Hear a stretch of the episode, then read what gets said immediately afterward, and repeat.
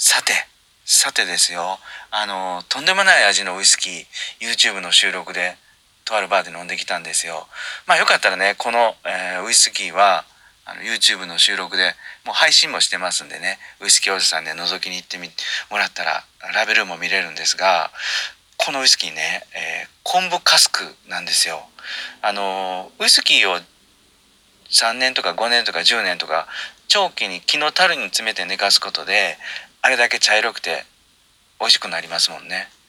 で大体このウイスキーの樽っていうのは、まあ、スコッチの場合、えー、シェリーダルだとかバーボンダル、うん、その秋ダルに、えー、まず透明のウイスキーを詰めて寝かすっていうのが主流なんですけどねこいつはね、えー、昆布ですよ、え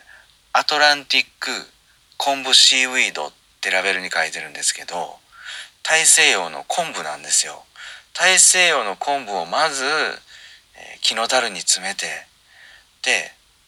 昆布ごと焼いたらしいんですよね。茶をするっていうらしいんですけど内側を焦がすんですよ昆布ごと樽の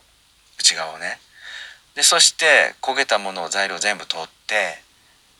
ウイスキーを詰めると。もうこれね味はねもうねあのもう大変でした味はね、うん、ただねいやこれすっごい面白いなと思っててえっとちょっとウイスキーの樽の歴史を遡るとねやっぱりスコッチウイスキーというのはそもそもあの山里に隠れてこっそりウイスキー作りをしていた人たちがそこら辺りに転がってた、うん、シェリー酒の秋だるに詰め込んでそれを都会に運んでいって、えー、量り売りをしてた、まあ、そんな背景がある樽なんですけどそもそもはシェリーダルだったんですよね。そしてちょっと1900年代とか近年になってじゃあバーボンダルも使い始めましたと。まずこれがあのシェリーダルとバーボンダルこれがまず一発目超スタンダードですよね。でね次にねあの1980年とか90年になってから今度は他のワインダルを使い始めたんですよね。うん。えー、マデラだとか、えー、ポートだとかそういうワインダルも使い始めてまあそれが徐々に品種改良で美味しくなっていたので今はもうワインダルを使うっていうのは定番ですと、まあ、寄付ワインも使いますもんね最近。うん。でこれが第2波だと僕は思ってたんですけどで今度ねこの第3波が来るんですよ。このほんと最近。これがね今むちゃくちゃ評判いいのがラム酒あるでしょ？うん、えー、中南米アフリカ諸国のサトウキビ原材料のラム酒。あれをですねあれの秋ダルを使ってウイスキーを詰めると。それが第3の波だと思うんですよ。じゃあ今度この第4の波これが あの昆布とかね、まあ、昆布初めて聞いたんですけどそれでもっと言うとねあのお漬物。例えば、えー、なんだろう。まあサントリーさんなんか前からやってるみたいなんですけどぬか漬けとかね。あの漬物を寝かした秋だるをウイスキーに詰めてみると、うん、まあイメージとしてはとんでもないお酒ができるかもわかんないですけどこれまずやってみてどんどん品種を改良して改善していけばいやー面白い味。そして楽しみ方もたくさんね増えていくんじゃないかなと思ったんですよ。だから昆布カスクアトランティック昆布シーウィードカスクっていうのはいやあながちねド外れのウイスキー作りじゃないじゃないかなと思いました。はいちょっと将来楽しみな今回はね、うん、まあ、まあ、大変な味だったんで、まあ、あれだったんですけど将来楽しみになるようなねウイスキー作りされてるなと思いました。これはね原酒はアイルランドのウエストコーク蒸留所。そこのウイスキーをねボトラーズ会社が、えー、樽ごと買い取っておそらくそっから香熟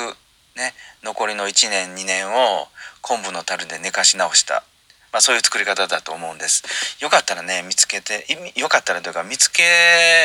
たらね一回飲んでみてほしいんですけどただちょっとねこれ日本に入ってきてるか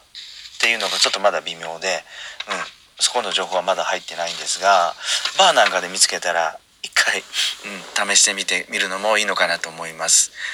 はいまあそんな感じでですね僕があのバーテンダー人生の中で一番尊敬してるバーテンダーがいるのでちょっとだけその話をしたいと思うんですがその方はねその方初めて出会ったのが大体15年前です。年は、えー、僕より10個ぐらい上の先輩なんですよ。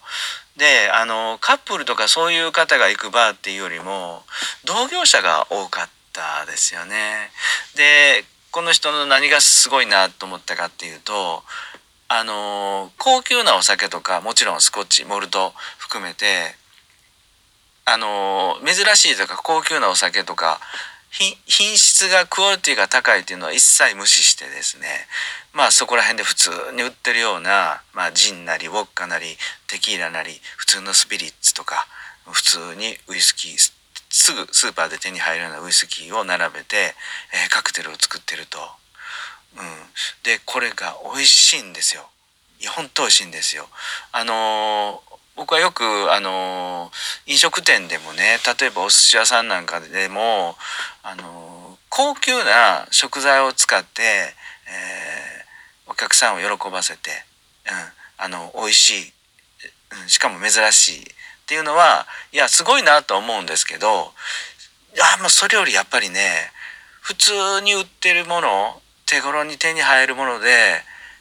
いやとびきり美味しいですよ美味しく食べさせてくれますよっていう、あの料理人の方が僕は大好きなんですよね。でこのあの僕の尊敬するバーテンダーの方も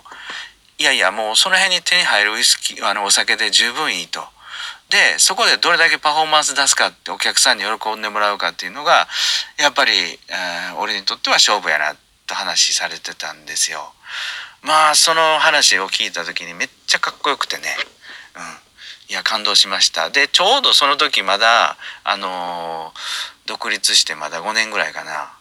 あの頭でっかち、うん、シングルモルトに傾倒して僕は頭でっかちになってましたと。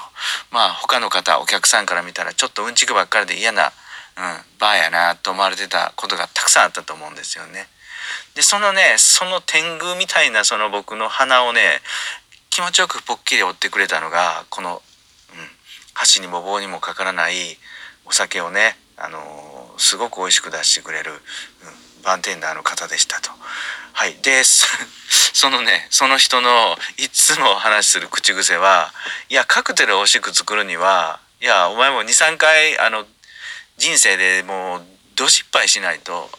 うん、それ経験しないと美味しくなんか作れへんぞと言われてました。はい。あの、意味がわかるのかわからないのか別として、